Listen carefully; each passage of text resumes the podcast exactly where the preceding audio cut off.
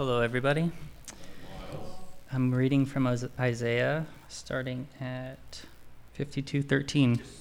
Behold, my servant shall act wisely. He shall be high and lifted up, and shall be exalted. As many were astonished at you, his appearance was so marred, beyond human semblance, and his form beyond that of the children of mankind. So shall he sprinkle many nations. Kings shall shut their mouths because of him. For that which has not been told them they see, and that which they have not heard they understand. Who has believed what he has heard from us? And to whom has the arm of the Lord ha- the Lord been revealed? For he grew up with him, for he for he grew up before him like a young plant, and like a root out of out of dry ground. He had no former majesty that we should look at him, and no beauty that we should desire him. He was despised and rejected by men, a man of sorrows and acquainted with grief. And as one f- from whom men hide their faces, he was despised, and we esteemed him not. Surely he has borne our griefs and carried our, carried our sor- sorrows. Yet we esteemed him stricken, smitten by God, and afflicted. But he was wounded for our transgressions, he was crushed for iniquities. Upon him was the chastisement that brought us peace, and with his stripes we are healed. All we like sheep have gone astray, we have turned every one to his own way, and the Lord has laid on him the iniquity of us all. He was oppressed and he was afflicted, yet he opened not his mouth like a lamb that, that is led to the slaughter, and like a sheep that before its she- shearers is silent, so he opened not his mouth. By oppression and judgment he was taken away. And as for his generation, who considered that he was cut off out of the land of the living, stricken for the transgressions of many of my people, and they made his grave with the wicked, and with a man, and with a rich man in his death, although he had done no violence, and there was no deceit in his mouth. Yet it was the will of the Lord to crush him. He he has put him to grief. When his soul makes an offering for guilt, he shall see his offspring he shall prolong his days. The will of the Lord shall prosper in his hand. Out of, out of the anguish of his soul he shall see and be satisfied. By his knowledge shall the righteous one, my servant, make many to be accounted righteous. And he shall bear the iniquities, therefore I will divide him a portion with the many, and he shall divide the spoil with the strong. Because he poured out his soul to death and was numbered and was numbered with the transgressors, yet he bore the sin of many and makes the intercession for the transgressors. All right. So we, we, we are in 1 Peter, and um, sometimes I think it feels like there, there are things happening in our lives. You know, the thing with Buzz is not a usual thing. It's, it's, this is unusual. We, we haven't had that in our community, and, and it, it, it kind of rocks us. I don't know if, I don't know, it's, it's kind of rocking us. Um, and I'm sure it's rocking some of you. And, but we have to allow Jesus to break into that. And then you know, this week I had my, uh, Chris, my friend, many of you know Chris, who leads Genesis Collective that we're part of, has now got a major heart issue. Um, and it seems that's an electrical problem, not a plumbing problem. And so he's on medication. Uh, he's never been in hospital in his life before. You know, never been sick that we know of, and we've known him a long time, healthy. And I walked with him the other on Monday, and he could hardly walk up a little hill like this. He was puffing. It's just life is fragile and we have to acknowledge that and don't pretend that, that everything's okay when everything's not okay. This is not how it's meant to be. Um, Jesus has come to buy a new life for us. And we know that that's going to be coming. But we want to see some of that break into our very present. And that's why we pray with faith. Um, that's why we keep believing and we won't stop believing. Um, but I want to encourage you. Um, for me, let me just speak about me. When I, in, when I get into these times, I feel totally, I'm hurting inside, but I get into a more efficient mode. Does it make sense? Tears don't flow that easily. Linda cries for both of us. Um, I know they will, but I get more efficient. But I want to, we, we, we need to allow God to work in our lives and, and do all those things because we, it's painful, you know? And, and, and, be, and we need to be with our friends and encourage and stir and do all those things. Is that okay? We don't want to hide. We don't want to pretend. This is community. We're feeling it. It's aching. Um, and that's okay. Bible's full of stories of aching. The Bible is full of stories of pain and hurt, but that Jesus is with us. Though I walk through the valley of the shadow of death, I shall fear no evil. Why? Because he is with us. You know, even the Great Commission, we're talking about, you know, going, be making disciples, which is the task of the church, and I will be with you till the very end of the age. So if, if we can just keep that in mind. Um, our mission as community is to, is to be disciples to Jesus, to make disciples, be a disciple, grow as a disciple, make disciples, followers, apprentices, students, whatever word you would like to use in that. That's what we're called to do. And, but along the way, we have these, this, these tough moments. And uh, someone once said there are like these four movements within what God does there's creation, and then there's fall, and then there's new birth or resurrection, and then there's new creation. Kind of the, the big picture or arc of what our lives are like. And we kind of live in this middle ground of the fall and the resurrection. We're not yet fully in, the, in this new creation, everything will be made right, but we're no longer yet in everything's bad. We're in this middle ground, the presence of this future.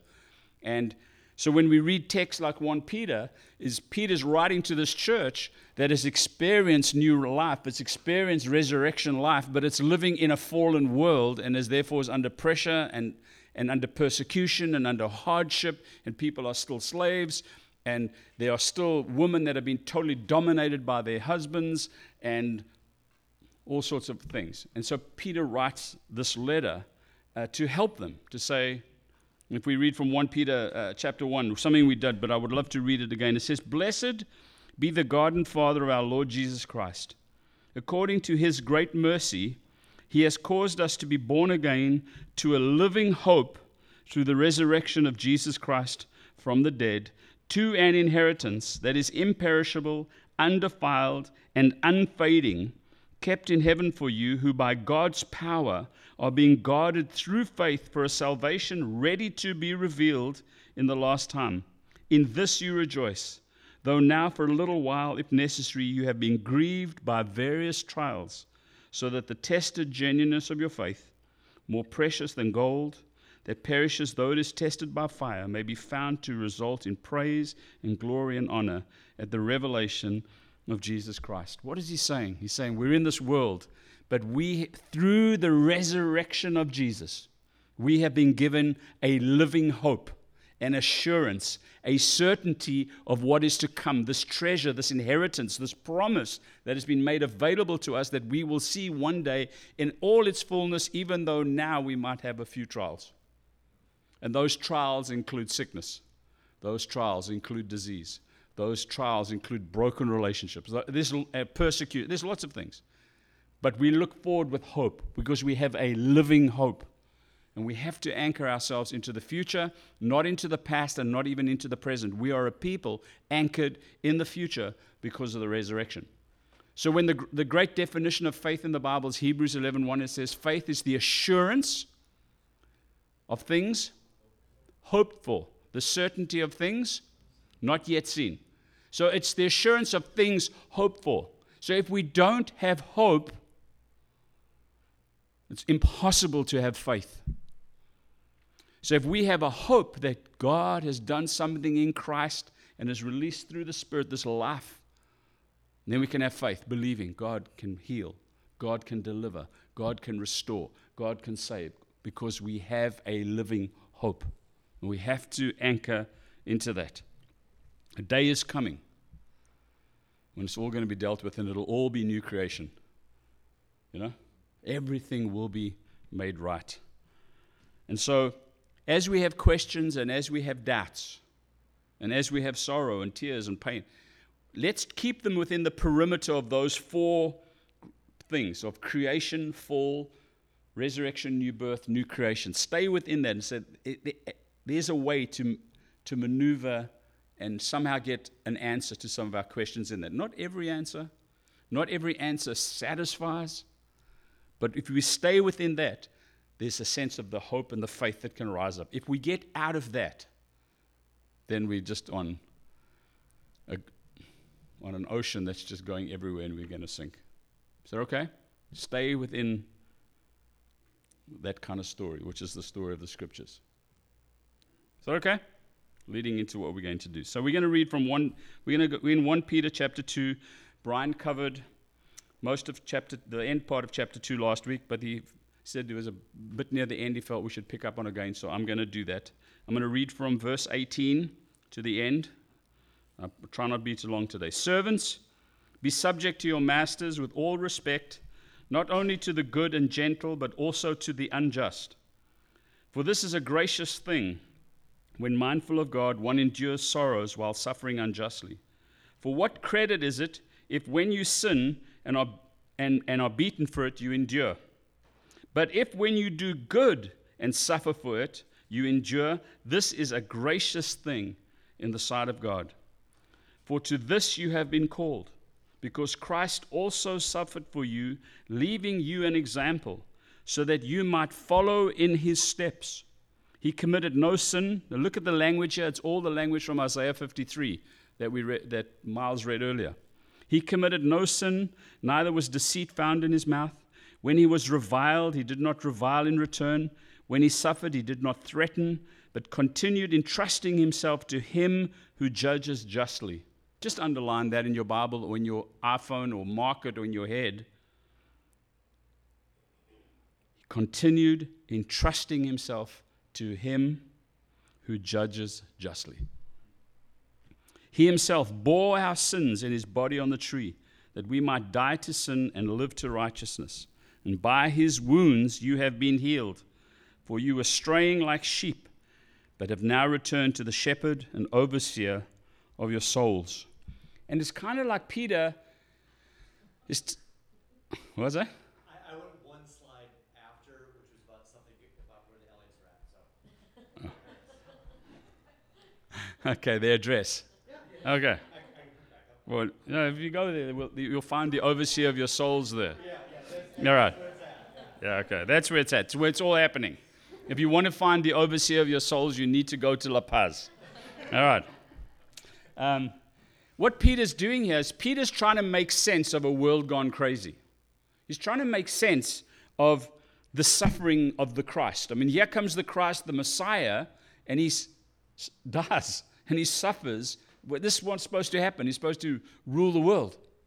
And it's like Peter connects the life of Jesus, what Jesus has done, to this prophecy, this poem from Isaiah 53, which has stood with the, the, the people of God, you know, for millennia. He connects it and says, this is what's happening here. He tries, he's making sense of the life of Jesus and beginning to see, oh, because of that, this is going to happen. Because of that suffering, it's opening up a door to this healing. And it's a wonderful thing to be able to see that Peter does it. So Peter has quite a good understanding of kind of the work of Jesus on the cross and what, how that plays out. Um, but what he also does, and this is a little summary and then we'll pop into something more specific. What he's also saying is that when he speaks about slaves or household servants that are under uh, the control of masters that are dictators and unjust and are not, not good people, he's saying, as you see that, you are connecting yourself to Jesus. But more than that, Peter's saying, this actually applies to all Christians as I knock the mic. It applies to all Christians. It doesn't just apply to these few servants, slaves, household. It applies to all Christians. He's using it to say, as you do it, that's going to be our story all along. And Jesus has actually been the forerunner of that because he was unjustly treated, he was unjustly dealt with. He was treated like a common criminal in the Roman Empire. He was crucified as a common criminal, as the lowest of the low. So Peter says, so if you're a servant and you're suffering, just see yourself connected to Jesus. But more than that, everybody, see yourself connected to that life in Jesus. And he's leaving for you an example, and he's asking us to follow in his footsteps as we live this life. And we're going to unpack those two little things because I think they're key to this understanding of what it means to be a disciple to Jesus. Because the task we've been given is to go into all the world and make disciples. As disciples, we make disciples, we live as disciples, we grow as disciples. For the rest of our lives, we are disciples to Jesus. And he says, This is what it looks like. Let's read that verse again. He says here, um, For this you have been called, because Christ also suffered for you, leaving you an example so that you might follow in his steps. And I want to unpack those two words. The word example, hypogrammon or hypogrammon or grams. It's, it's the word that was used. Think about this if you're teaching a kid to write and you wrote the letters of the alphabet across the top of a paper, top of paper, and you gave a child a pen or a pencil and you said, Now copy those letters exactly. That's what that word means. All right? Trace exactly. You could have, you know, put it down with tracing paper. Trace it exactly. So when I leave you an example, I want you to follow it exactly. I want you to trace. I want you to draw exactly what that looks like. Have you ever done that with your kids? You're teaching them things. You trace, even color between the lines. Here's the outside, you fill it in. But you don't go outside of that, you stay within that. And if you're teaching a, a child to write and they get it wrong, you say, let's try it again. Let's try it again. Draw it exactly. Um, it's, it's suggesting the closest way of copying something is having the example and then you copy. Does that make sense? That's what he's saying here. He says that he's left us an example. His life is a life to be copied. Exactly. How do we know the life that Jesus wants us to copy? How do we know about it? From the scriptures. That's why we read the scriptures. It's the only way, we, the only thing that we got that tells us what Jesus is like and how he lived that we can copy it. Make sense? So Peter is referring back to Isaiah 53, saying, Oh, this is what's happening. Jesus lived that. We have to copy that kind of lifestyle if we're going to be disciples to the Master. You don't have the freedom to say, I don't feel like drawing on this piece of paper. Give me another piece of paper and I'll just do my own thing. That's not following the example of the one that's teaching you. If you've got children, ever had that with your kids? Uh, this is the way I want you to do it. No, I'm rebellious. I want to do it my way. Put the toys in that box. No, I want to put them in that box.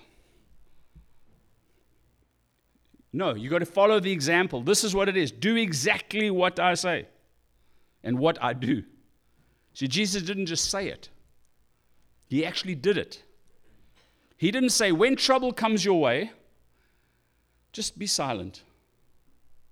And then when trouble came his way, he yelled. That would not make any sense. No, when trouble came his way, he was silent. He reflected it. He lived it out. And he said, That's how I want you to do it. Which kind of tough. Um, so if you just use the word, let's model this, let's use examples, let's, you know, this is a pattern, I think those things are too weak. They don't really speak about it because that's saying, well, here's an example of how Jesus wants you to do it. And I think, I think the scripture is actually telling, no, no, no, no. This is the paradigm by which you must live. It's not, an, it's not an idea, it's not like a good suggestion. No, if you want to be a disciple of Jesus, this is the way, this is the paradigm. He's laid it out for us exactly. And so we, we copy that, those big letters of the life of Jesus, into our own lives and live them out. That's what that word example means. Um, so, if we are to live as servants of God, which it tells us in verse 16, we are now servants of God, slaves to Christ. In our freedom, we are slaves to Christ. Do we understand that concept? Our freedom is not like, nah, I'm just do what I like, when I like, how I like. Woo. That's not what freedom. The freedom in Christ is that we have chosen to put ourselves under Christ to follow his example and do what he does. Does that make sense? It's really important to see that. Our freedom is that we can be slaves to Christ or servants to Christ. And he also calls us servants friends. Um, so the, the essence of the identity is a willingness to actually go through the life of Jesus, which includes sometimes suffering. And when we preach a gospel, now, and you need to hear this clearly. When we preach a gospel that excludes pain and suffering, it's not the gospel of Jesus. There's a day coming when that's dealt with. But now we live in this in the fall, this fallen world. And so to somehow promise people, come to Jesus and all your problems will go away, it's just not the truth. Otherwise, Jesus set the wrong example. Come to Jesus and you'll be rolling in the dough. No. No. Come to Jesus and this mortal body will never fail you. You will live forever. No. There is a day coming when new creation steps in and that will change. But in this world, no. So we're going to follow the pattern of Jesus. Um, and as we go through that, so as we go through the pain and the sorrow and the, all those things that come our way, sickness, we try and do it in the attitude and the way that Jesus did it. You know? It's, are we perfect? No. Will we mess it up? Yes. And when we do, someone comes alongside and says, Let me walk with you through that. It's going to be okay. That's why we need community. Um, and he said more than that. He said, He's leaving us an example so that you might follow in his footsteps, in his steps. And I, I dare not even pronounce the Greek word there. You, can you pronounce it? Epikatholio, kathoth, whatever it is. It actually means to follow so closely. Have you ever done this where your kids, you've walked in sand or mud or snow, and then they put their feet exactly in your feet like that? That's what that word means. So it says, Follow me. And I'm going this way. And you say, No, but I want to go that way. That does, doesn't fit it's, you put your feet where Jesus' feet has gone, have gone. You follow him. He is the great shepherd. He leads, we follow. Make sense? That's what that word means. So he set an example for us to follow. So we do it exactly. Where his foot goes, we put our feet. All right? So, so literally, it's that. Figuratively, or the way that we work it out, is that we are imitating his life. We are imitating his lifestyle um, living in the same way that Jesus lived. Now, he lived 2,000 years ago. He didn't have a car and airplanes, and, and you know, he walked from village to village, and we drive to the next house. But you pick, the pickup is we, we're trying to look at the life of Jesus and learn from him. So the whole idea of learning to slow down in chaos is Jesus because we're trying to be like Jesus. It's not just a good idea, it's we want to follow in the pattern. You know, if it's good enough for Jesus, then it's good enough for us. That's the, the whole idea in this. Um, one of the great characters of the, of the Old Testament is, the, is that fellow Caleb. Anyone remember Caleb? Joshua and Caleb, they're the two spies that went in, came out with a positive report. The only two from the people that came out of Egypt that actually entered into the promised land. I love Caleb. It says at 85, he's fighting everyone's battles. At 85, he said, Now stop, stop. I want to fight my own battles. I want my own place now. And give me the high country. Don't give me the easy. Give me the, just the, oh. Because it says at 85, he was as strong then as he was when he was 40. So he's a good guy. This is what God says about Caleb in Numbers 14. But my servant Caleb, because he has had a different spirit and has followed me fully, the word followed there, so it's written in Hebrew, you know, and the word epikatholio is a Greek word, but there's a translation of the Old Testament that was put into Greek and it was called the Septuagint, written, means 70, written by 70 people. The, the word that they translated there is the same word to follow that was used in 1 Peter. But my servant Caleb, because he has a different spirit and has followed me fully, he's done exactly what I asked him to do. He's followed me.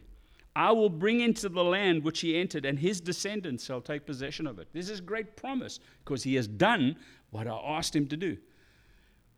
And the tragedy, and it applies to me, so you, you're all perfect, this applies to me, is that I'm wanting everything that Jesus promised, but I don't want to do it his way.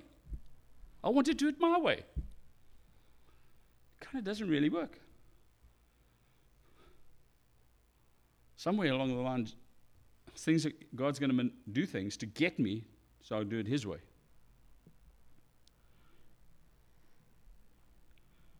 That word is also used in 1 Timothy chapter 5 when it speaks about caring for widows. It speaks about a widow who's devoted. It's the same word. Who follows exactly, devoted. Same word that's been used there. So sometimes words we can we know we can speak without unpacking. Sometimes we need to unpack a word because it, it says something really powerful. So it's saying, Jesus said, I've set an example and i want you to do it exactly and follow me like that. So the question is, what are we to imitate? And what are we to follow?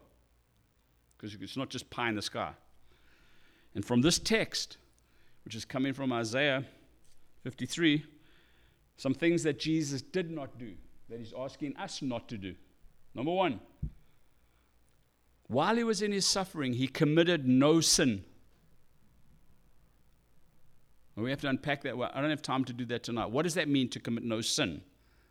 No, was he he stayed in relationship with God, kept in faith. Anything not of faith is sin, tells us in Hebrews. I think it's Hebrews. So he stayed within the, the journey of faith. He didn't sin, even though he was in that pain.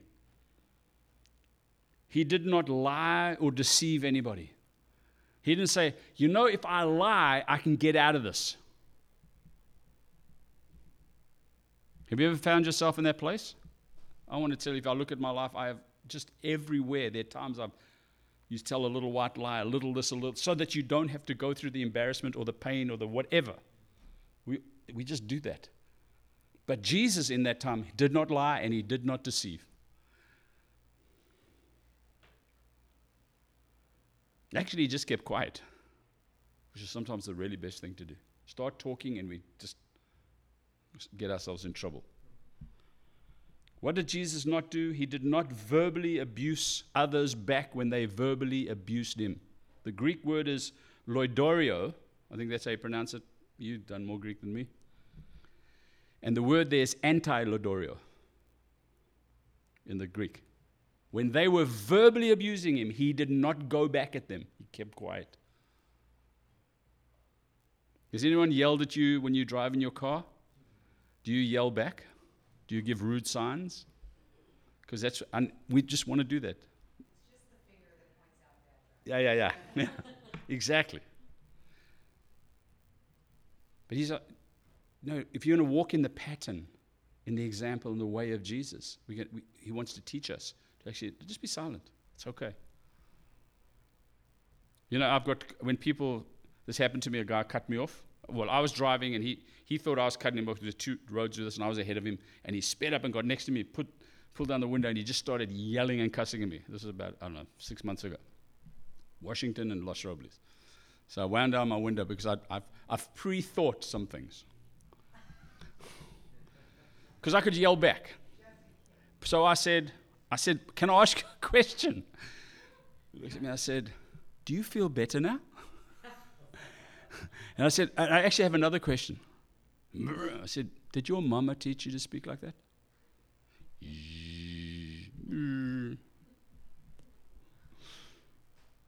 It's still not the way of Jesus. All right because I just made him feel bad. It's still not the way of Jesus. Even though I think it's a better way than the middle finger, it's still not the way of Jesus. Yeah. And he did not threaten. You do this to me, I'm bringing down the angels. He didn't do that. Just keep quiet. Why? Because he trusted in the one who said, I've got you. So, what did Jesus do? Because it's not what he, only what he, what did he do? Kept trusting the God who is just. He kept trusting because God will make all things right. And judgment be- belongs to God, not to us. He kept trusting. And then it says three things that Jesus did. He carried our sins on the cross so that we might have victory over sin and, and have right standing with God. He did that. He achieved our eternal healing in all its fullness through his unbroken and bruised body. That's what the text is telling us. And he reopened the way back to the great shepherd of our lives, that we could be in that relationship and be led. So he kept trusting rather than retaliating. And then he did some very powerful things on the cross on our behalf. So, therefore, what is our response to that? If we're going to follow the pattern exactly, well, we've got to put our trust in Him above all else. We're going to trust Him. Because if He trusted God, that God would see him through, and then he did this on our behalf, then what we are called to do is trust him. That's the essence of our faith. The essence of the new life is that we say, Jesus, what you did, we trust that that's right. We trust you. That's all it is. And each day we wake up saying, Lord, today in the hardship, I want to trust you. In the sickness, I want to trust you. In financial ruin, I want to trust you. In this broken relationship, I want to trust you. In this marriage that feels a bit shaky, I want to trust you. With my child that's going off the rails, I'm going to trust you. I'm going to trust you. I'm going to trust you. My whole life, I'm just going to trust you. That's the essence of what it means to walk with Jesus every day. I'm going to trust him, just like Jesus trusted his Father. We put our trust in him that he's dealt with sin. And because he has, we have the power to actually have victory. I'm not saying we'll never sin and never do wrong. I'm not saying that. But we actually, the power of that sin has been broken. And if we trust Jesus and we abide in Christ, I believe we can see victory. Believing that we're actually in right relationship with God, that He is our Father. And when you have a bad moment, He's still your Father. Trust. We trust for healing. The whole person not just the body, the soul, the spirit. Eh, we trust for complete healing. And we trust that God has got this new day coming when everything will be made right. And we're asking Him to bring some of that into today.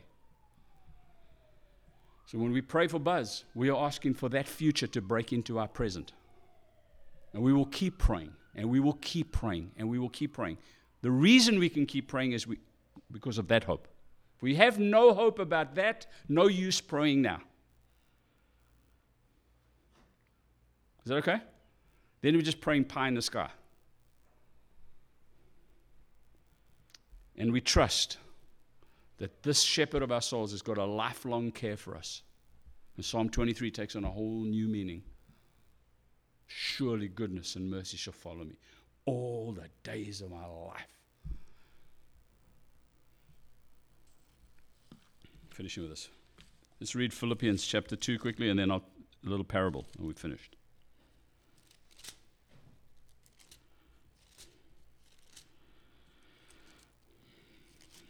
Here somewhere. Okay.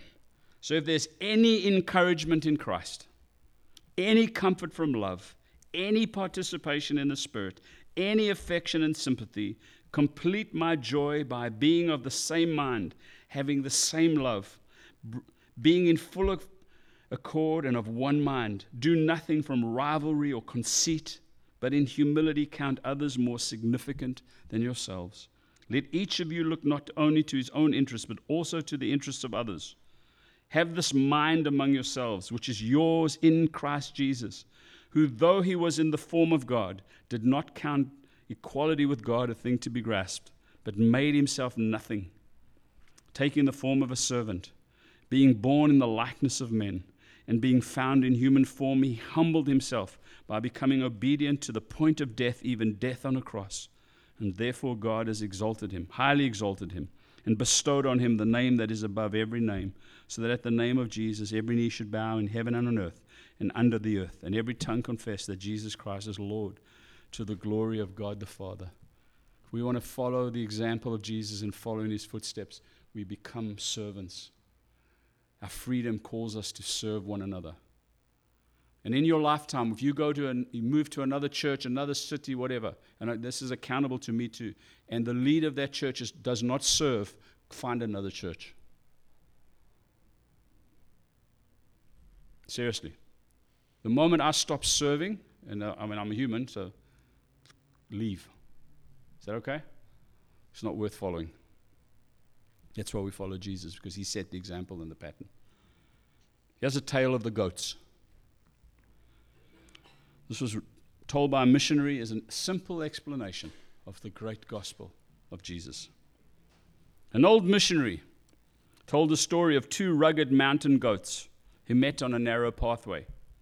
On one side was a chasm 1,000 feet deep, and on the other, a steep cliff rising straight up. There was no room to turn around, and the goats could not back up without falling. What would they do? You got the picture? Narrow there, can't up, can't down, narrow, butting heads right here, can't backwards. What do you do? Finally, instead of fighting for the right to pass, because one could have fallen, one of the goats knelt down and became as flat as possible. The other goat then walked over him, and they both proceeded safely. In a sense, that is what Jesus did for us when he left heaven's glory and came to this earth to die for our sins. He saw us trapped between our sin and God's righteousness, righteousness with no way to help ourselves. He came in human likeness and took the form of a servant. Then, by dying for, hum, for sinful humankind, he let us walk over him so that we could experience forgiveness and receive eternal life. Peter pointed to Christ as, an example of humility. When we are mistreated for Jesus' sake, we must learn to be humble enough to let others walk over us if need be. This is not a sign of weakness, but of strength and true humility. Such a response, when done for Christ's sake, brings glory to his name.